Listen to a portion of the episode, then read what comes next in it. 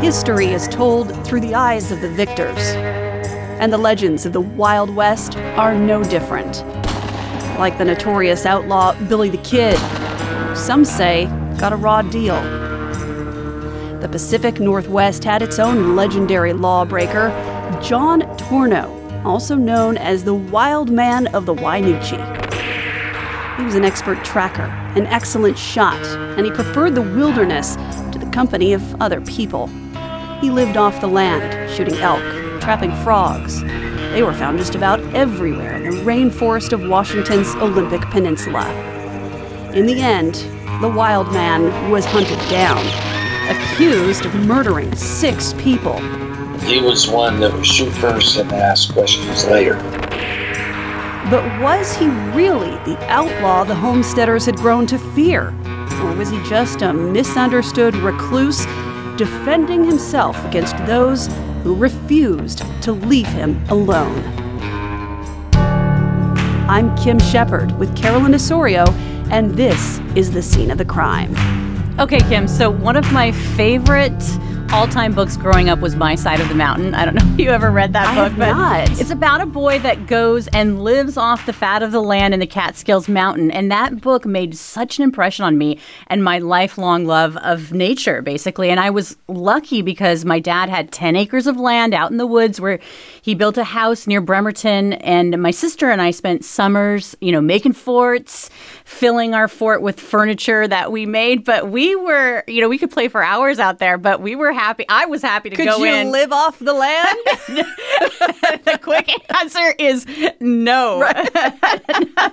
Which is all to say that those not familiar with the Olympic Peninsula, or anyone who has ever just tried to start a fire as an adult just for kicks, it's not easy, especially in inclement weather, which is for most of the year in the Pacific Northwest, right?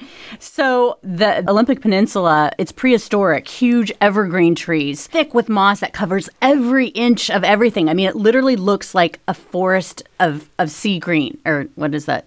Forest green. A sea of forest green. So I just think that it's important for people to know what this terrain where this quote-unquote wild man lived, that it's tough land. Yeah, and even tougher back when this took place. This was over 100 years ago. John Tornow was born on September 4th, 1880. His family homesteaded near the Satsop River. They had a big piece of land where they farmed and raised cattle.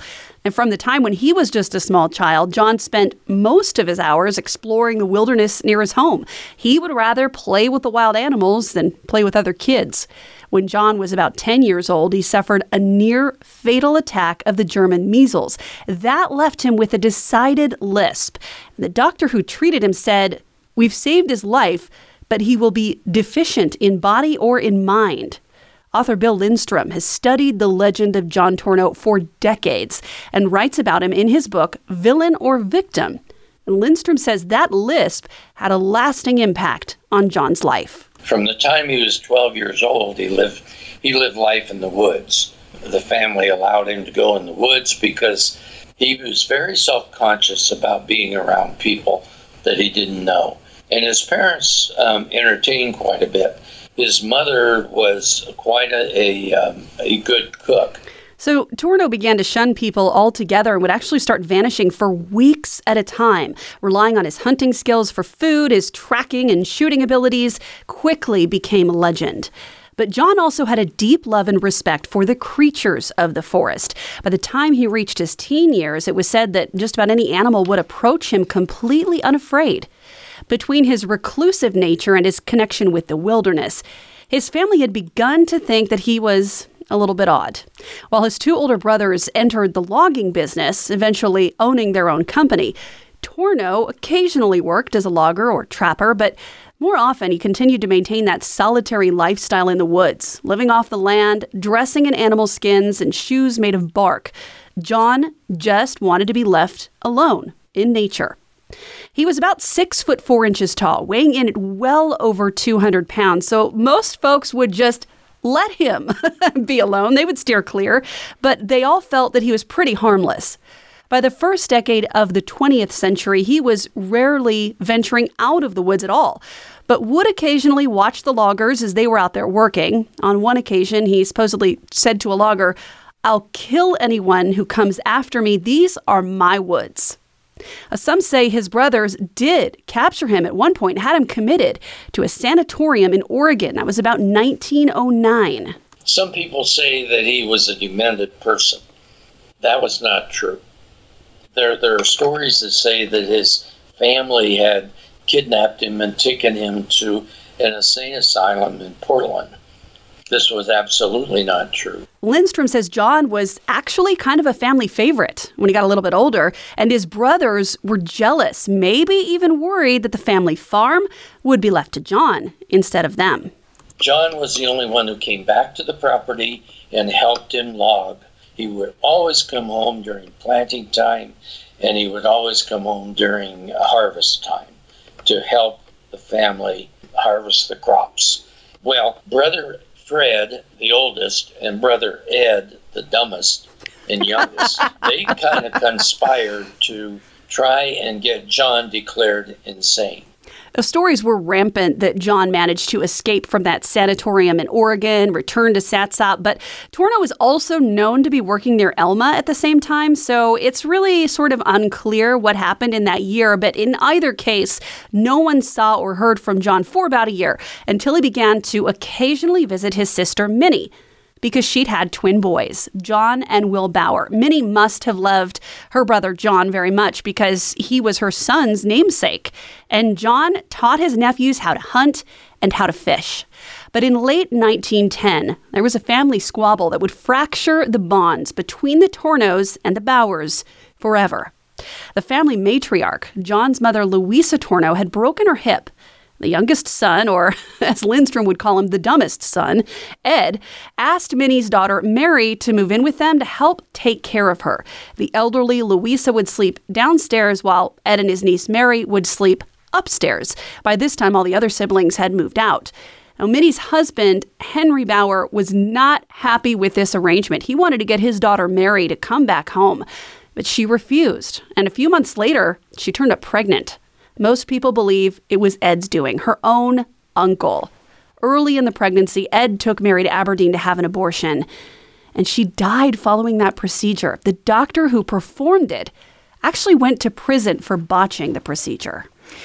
Yeah, I mean, this is a family tragedy that's pretty hard to overcome. And on top of that, it's one of those where I'm sure the family might have tried to sweep it under the carpet. It was probably too painful and too shameful to talk, but gossips were talking. And I think it gives us a real sense of this little brother, the Ed. Yeah, the dumbest. And also, according to this author, sounds like, he's living at home. John's out there, making his way. And this one's just kind of hanging around and trying to get him into a sanatorium because it sounds like he could inherit the farm. And these folks were not, although it's rustic, it sounds like they were pretty well off. Yeah, they had quite a lot of land. They had a farming operation, they had a cattle operation. So they weren't super wealthy, not Rockefellers by any stretch of the imagination, but they certainly had a decent chunk of property and of money that could be left to the next generation. And it sounds like Ed was staying pretty close to home so he could be there when it was time.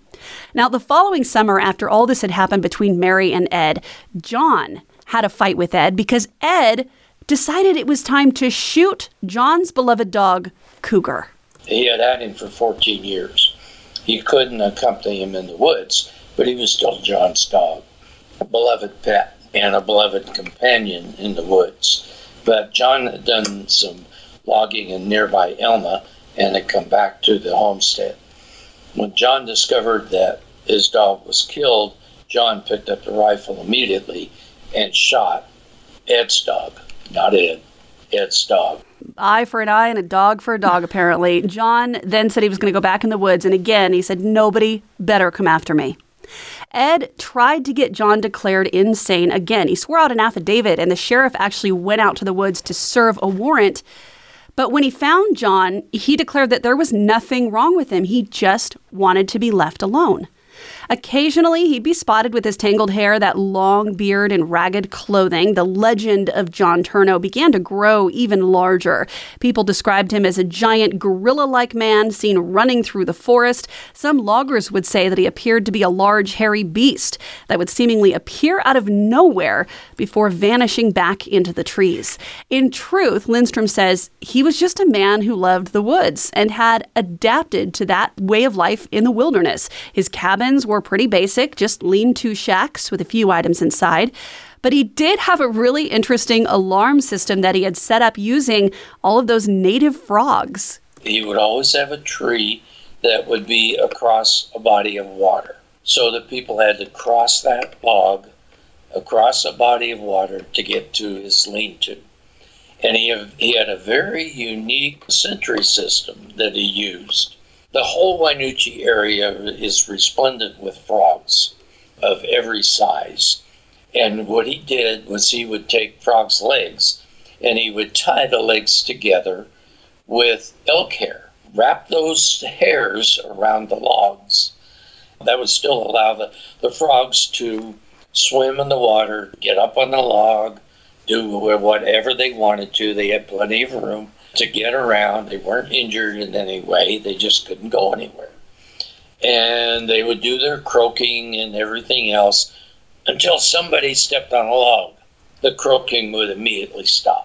Okay, Kim, the little girl in me, the 10-year-old, is just like on fire. I mean, I just love this detail so much because it really just showcases the ingenuity of John and his gentleness, that he could tie, this big man, this mountain man that they're describing with these gentle enough fingers to tie elk hair to the legs of frogs and not hurt them.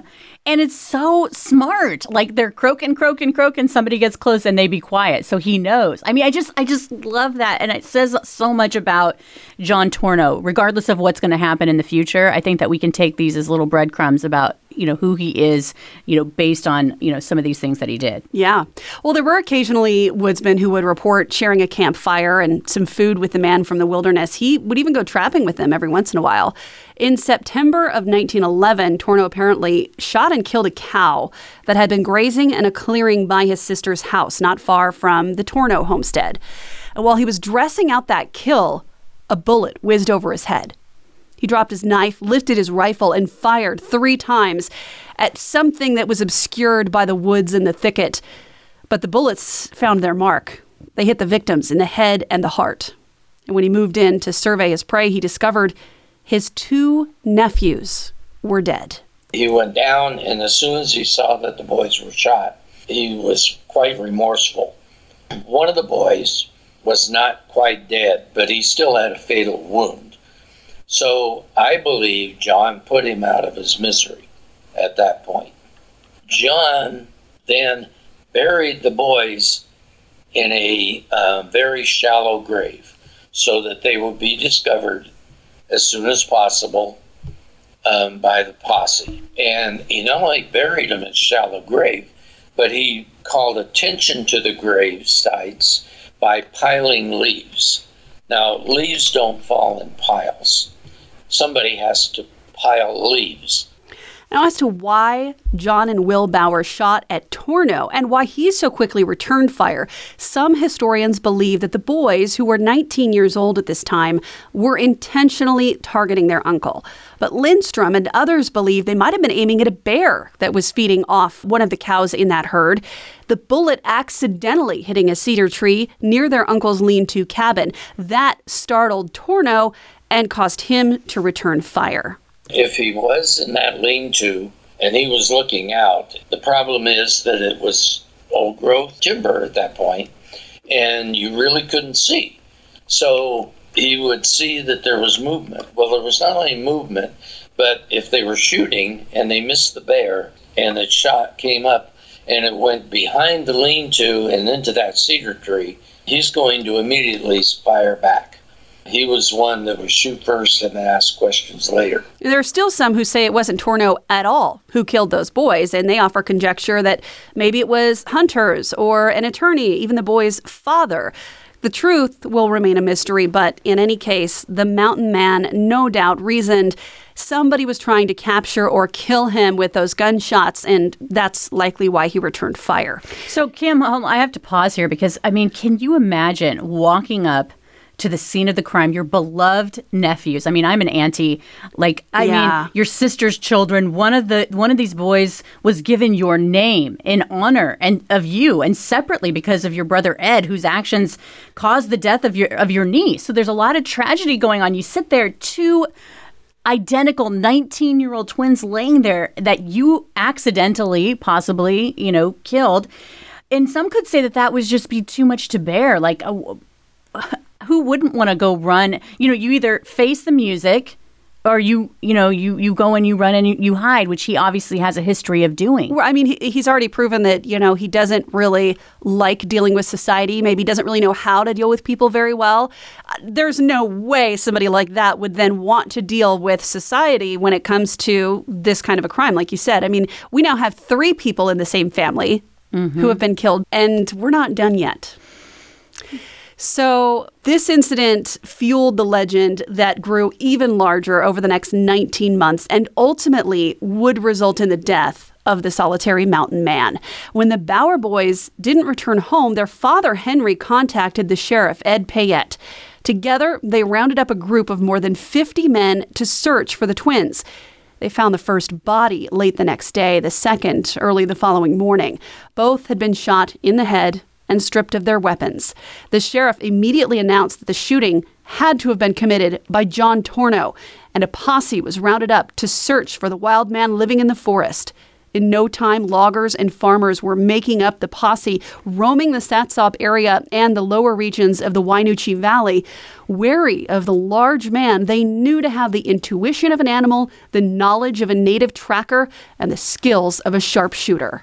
What's really amazing about this story is nobody saw John throughout that entire time. Some thought they saw John when the posses went to investigate, and also whatever happened at that time, if there was a house that burned, if there was a horse that was slaughtered, if there was a cow that was shot, or anything, if there was a robbery, anything that happened, it was John that did it. And the longer they searched and didn't find the boy's killer, the more the legend grew. Soon, the story is told of a cold-eyed giant constantly traversing the forest in search of prey. They gave him labels like the Wild Man of the Wynoochee, Wild Man of Oxbow, the Cougar Man, and Mad Daniel Boone. With each telling, the story became larger and larger until the entire countryside was terrified. As the story spread to adjacent camps of Aberdeen, Montesano, Elma, and Hoquiam, and deep into the Olympic Mountains, no one felt safe with John Tornow on the prowl. Women and children were warned to stay indoors as the men oiled their hunting rifles and unleashed their dogs for protection. The search continued into the winter before they were forced into the lowlands due to deep snow, but Tornow simply headed to higher terrain. As Lindstrom said, any time a cabin or store was burglarized, it would be attributed to John.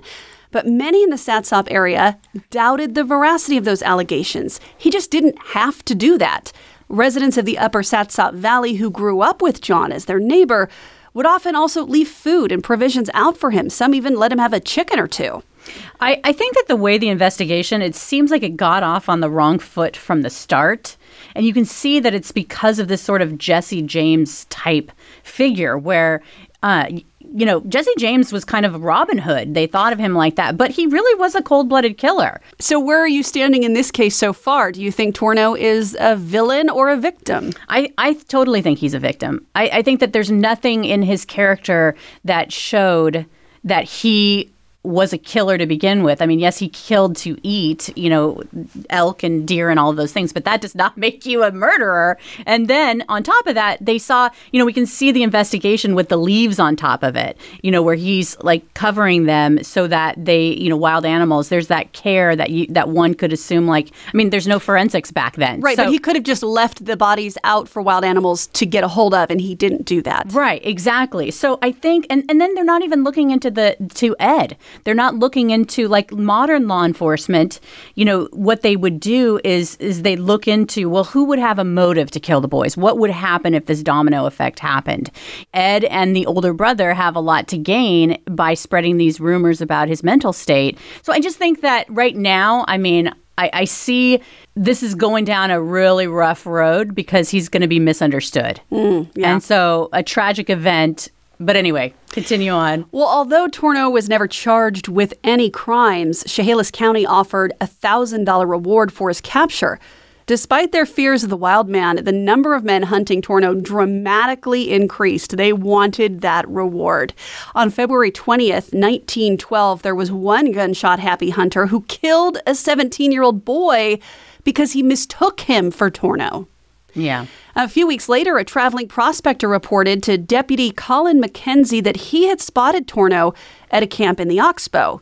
And about the same time, there was a robbery. And Tornow, of course, was the easy suspect. The general store was broken into. It had a strongbox that went missing. And that store also happened to serve as the Oxbow Bank. So the story goes that in that strongbox was $15,000 of gold coins. But Lindstrom says this story just does not add up at all. Well, I've talked to coin collectors who said, $15,000 of gold coins in those days would weigh about 3 tons. Oh, my God. That wasn't possible. Second, that was never part of his M.O. He never operated that way at all. In fact, people in the Matlock area would actually leave supplies for him in their yard, and John would always leave something for them. He would leave elk hides, or he would leave salmon. So he was a fan of the barter system, but the robbery was yet another reason to renew the manhunt for Tornow. Together with Deputy Game Warden Alva Elmer, Deputy McKenzie headed out, but they only found a cold campfire at the spot where Tornow had reportedly been seen. A month later, McKenzie and Elmer went missing, and the reward for the wild man was increased to $2,000. On March 16th, Deputy Sheriff A.L. Fitzgerald gathered up another posse and went back on the hunt for Tornow in both the Oxbow area and Chehalis County. Though they searched high and low, what they found instead of Tornow were the bodies of McKenzie and Elmer. Both had been shot between the eyes. Their clothing, guns, and watches all gone. They actually were buried in the form of a T, which is really strange, because why would John Tornow bury them in the form of a T and kind of call attention to him? Others think that maybe it wasn't John who killed them, and they were buried him in a T to draw attention to John. Whether or not you believe that John Tornow killed these two men, there is definitely a pattern here. Everybody who comes after him winds up dead. Yeah, and at this point, he's making law enforcement look really bad. And also the story sold newspapers, you know, back in the day. Yeah, I mean, and as we know it, if it bleeds, it leads. And I'm sure stoking this fear in the community. And I bet there weren't any articles going into John's, you know, backstory about, you know, who he was, what he was about, you know, that he really couldn't care less about money. I mean, at least it appears that he's into the barter system of like, you're giving me this, I'm giving you that. I mean, it's just, you can see it happening as it unfolds, as this type of a story always does. You know, you blame the guy who looks different, acts different, you know, and that's where we're going here.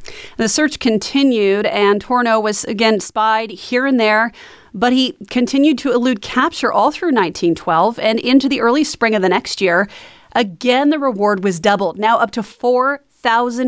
That's a lot of money back then. On April 16th, Deputy Giles Quimby, along with deputized trappers from Shelton, Lewis Blair, and Charles Lathrop, acting on a tip they got from the sheriff, came upon a small shack made of bark. They believed it was the crude cabin belonging to Tornow. Quimby wanted to head back for the posse, but the other two didn't want to have to share that $4,000 bounty with anybody else. So with guns ready, two of them approached the shack. They both arrive at this log, and the frogs were chirping away, and all of a sudden they stop. So he's in his lean-to now, and he comes out, and he allows Lathrop and Blair to get within 8 feet of him. A shot rang out, hitting Blair, who fell into the nearby bushes. Lathrop returned fire, but was immediately hit in the neck. The injured Lathrop got off about 3 shots before his rifle jammed, and Tornow finished him off. Quimby, meantime, that third guy, he was hidden behind a tree stump about 75 feet away. He was a little bit on the cowardly side. So when he sees that the two had been shot and killed, he starts firing. And he fires 6 shots. The 7th shot, he sees a head kind of drop. And he waits and waits, and there's no more shooting. So he knows that he's shot Tornow. He doesn't know whether he's killed him or not. But he's also scared to death of this guy. So worried that Tornow might just be playing dead, Quimby scurried away through the woods. He went back to base camp, where he called in his brother-in-law, who also happened to be a sheriff. They gathered up another posse, and the men began the trek back to the spot where Quimby had fired on Tornow. Sure enough, Tornow was found dead, leaning against a hemlock, his head drooping down to his chest. He wore 3 sets of clothing, including tin pants that he had taken off Elmer. His boots were from the slain McKenzie, though they were too small and he had to cut holes in the toes for them to fit. His hair was long, dirty, and matted, and he had grown a long, dark beard as well. He was gaunt and seemed to only be a shell of the massive man that had grown to be. Before Tornow's body was returned to Montesano, word had already reached town that the wild man had finally been killed, and curious gawkers began lining the street to get a peek at the legendary mountain man. Deputy Sheriff Giles Quimby told a newspaper at the time that John Tornow had the most horrible face I ever saw, the shaggy beard and long hair out of which gleamed 2 shining, murderous eyes haunts me now, he said. I could only see his face as he uncovered himself to fire a shot, and all the hatred that could fire from the soul of a human being was evident. Now, can we just go back and remember that Quimby was the one who didn't get very close to Tornow, and he was the one who turned tail and ran the second that he thought Tornow might not be dead. So I would love to know how he ever got a look in Tornow's eyes. Well, you know, and it's interesting, too. It's curious about how we've evolved over time about how we view death. And when I mean view, I mean it literally. According to author Ron Franchell's website, back in the 19th century, when photography was born, it became popular for those with means to take pictures of dead loved ones as keepsakes. Now, that sounds extremely, I don't know about you, but that sounds really creepy, right, you know, in modern day. But another thing happened. When Wild West outlaws were captured and killed, these gruesome photos became popular and were turned into postcards. First, I think it, you know, satisfied the bloodlust that humans have, the looky-loos. You know, all the people, like, wanted to look into the eyes of this killer, right? But it also was a way for law enforcement to calm the nerves of the people. Because remember, the people were so freaked out about... Like, we really did kill this guy. Yeah, he really is dead. So it spread the news that they were dead. And it was like, here's the proof. We got him. And you could say that those photographs, you know, told a story. In many ways, it's like the first form of true crime. You know, a sort of cautionary tale to wannabe bad guys, like, this could be your fate, because they often propped up the bodies in ways that, you know, it just looked gruesome and grotesque. I don't know if you've seen the photo, any of these photos, but it's really kind of fascinating. So the fashion of post-mortem photography went out of fashion, but the practice of taking photos of dead outlaws continued for the next 100 years. A more modern-day example would be Bonnie and Clyde. And, you know, obviously, you know, May 1934, law enforcement caught up with the duo on a back road in Louisiana. They were outnumbered, didn't stand a chance, and Bonnie and Clyde were gunned down, shot up to 50 times each. And that photo was circulated. Those bodies were almost unrecognizable. But it's like, these are snapshots into kind of true crime, into maybe the allure of, like, what happened, who were these people, how can we figure it out, right? And don't commit these crimes yourself, or this could happen to you. Yeah, exactly. Well, in this case, John's eldest brother, Fred, traveled up from Portland because he didn't want John's body to go on public display. But there were some 250 people who stormed into the tiny morgue demanding to see the body of John Tornow. The overwhelmed coroner just threw up his hands and let him inside. Before it was all said and done, it would take dozens of deputies to keep the crowd from tearing off bits of his clothing and removing locks of hair. Postcards were printed, like you mentioned. They featured that photo of Tornow in various poses of death, such as tied to a tree or propped up against a plank. He wasn't just photographed, but he was posed and photographed. Some newspaper articles would have headlines like "The Great Outlaw of Western Washington," with a picture of the deceased Tornow in the newspaper. Later, talking about his brother's death, Fred Tornow would say, "I'm glad John is dead. It was the best way. Now that it's over, I would rather see him killed outright than linger in a prison cell." So he saw no other ending than jail or death for his brother. At the time of his death, John Tornow had about $1,600 in the Montesano Bank. He owned real estate in Aberdeen. He had a large timber claim in Chehalis County. So even though he lived off the land, he managed to stock away to, you know, a little savings, a little something for himself. Well, and $1,600 back in the day, I mean, that's a lot of, that's not just a little. I mean, that's probably a lot of money back then. Well, and going back to, you know, did he really need to steal from homes, to break into stores, to survive? Again, you know, he clearly seemed to have been taking care of himself and didn't seem to need to do all that. Now, Giles Quimby was proclaimed a hero for finally killing the feared wild man of the Wynoochee, so much so that he received offers to appear on stage to tell his story. Well, Quimby politely declined those offers, and it was more than a year before he finally received 1/3 of that $4,000 reward. Lathrop and Blair, the two men who were killed in that confrontation with Tornow, their families got nothing. Tornow was buried in the family cemetery near the homestead. He's buried next to his parents and just a few feet from the Bauer twins, those nephews he was accused of killing. In April of 2013, 100 years after Tornow's death, a memorial was erected at the Tornow Lake campsite to honor all 6 of the victims, alleged to have been killed by the wild man John Tornow. But Lindstrom notes that Tornow's legacy could have been very different. Interestingly, the Seattle Post-Intelligencer, after John was killed, had an editorial that actually said that if John had been left alone, he would have been another John Muir. They believed that he was that much of a conservationist, that he loved the land that much, that he did everything he did was to preserve the land. So Tornow, it seems, was cut from the, you know, he mentioned John Muir, and, you know, Muir had a love of nature and a call to protect it. According to Muir's biographer, Donald Worcester, who said Muir's mission was, quote, saving the American soul from total surrender to materialism. But a huge difference was that Muir was a great writer and political speaker and inspired others to love and cherish nature, whereas Tornow was quiet and preferred being out in nature, and he was very different. But we can see in the way that he lived his life, aside from the tragic thing that happened to his nephews and what happened being a hunted, you know, outlaw, basically, you know, it could have been very different. And really sad to think that he was treated the way that he was because he was different, like you said, because he didn't act like a typical person that, you know, the way you would expect someone to act. He must be evil, he must be bad. And, you know, I'm happy to say that as a society, I think we've really moved past that in many ways, not completely, but in many ways we've moved past that. And who knows what would have happened had John Tornow lived today instead of back born in 1880. Yeah.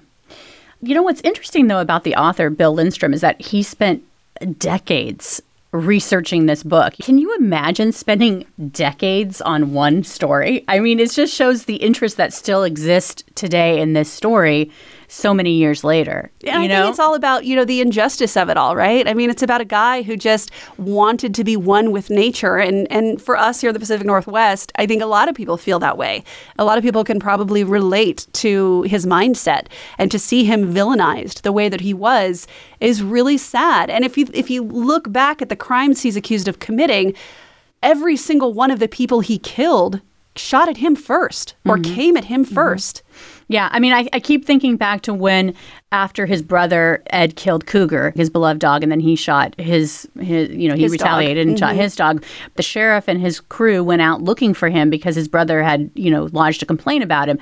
And they found him because he wasn't being hunted. And he said... And he talked to them. And they had it straightened out. And, yeah. And you can see that he was, you know, as the author said, you know, he was the type to shoot first and ask questions later. And so, you know, it's just one of these cautionary tales, not only for, you know, wannabe criminals, but also like, you know, it can be really scary to be different. Yeah. And that still is prevalent today. As much as we've done, you know, it is.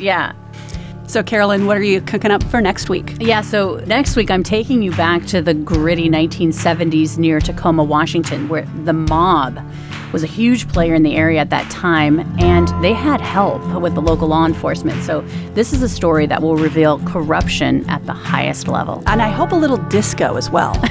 For sure. A tiki bar is a part of it, so we'll have some fun. Yeah. Very nice. All right. That's Carolyn Osorio. I'm Kim Shepard. Don't forget to find us at sceneofthecrimepodcast.com and head to your favorite podcast player. Give us a 5-star rating and a review. That would really help us out a lot. I'm Kim Shepard with Carolyn Osorio, and this is The Scene of the Crime.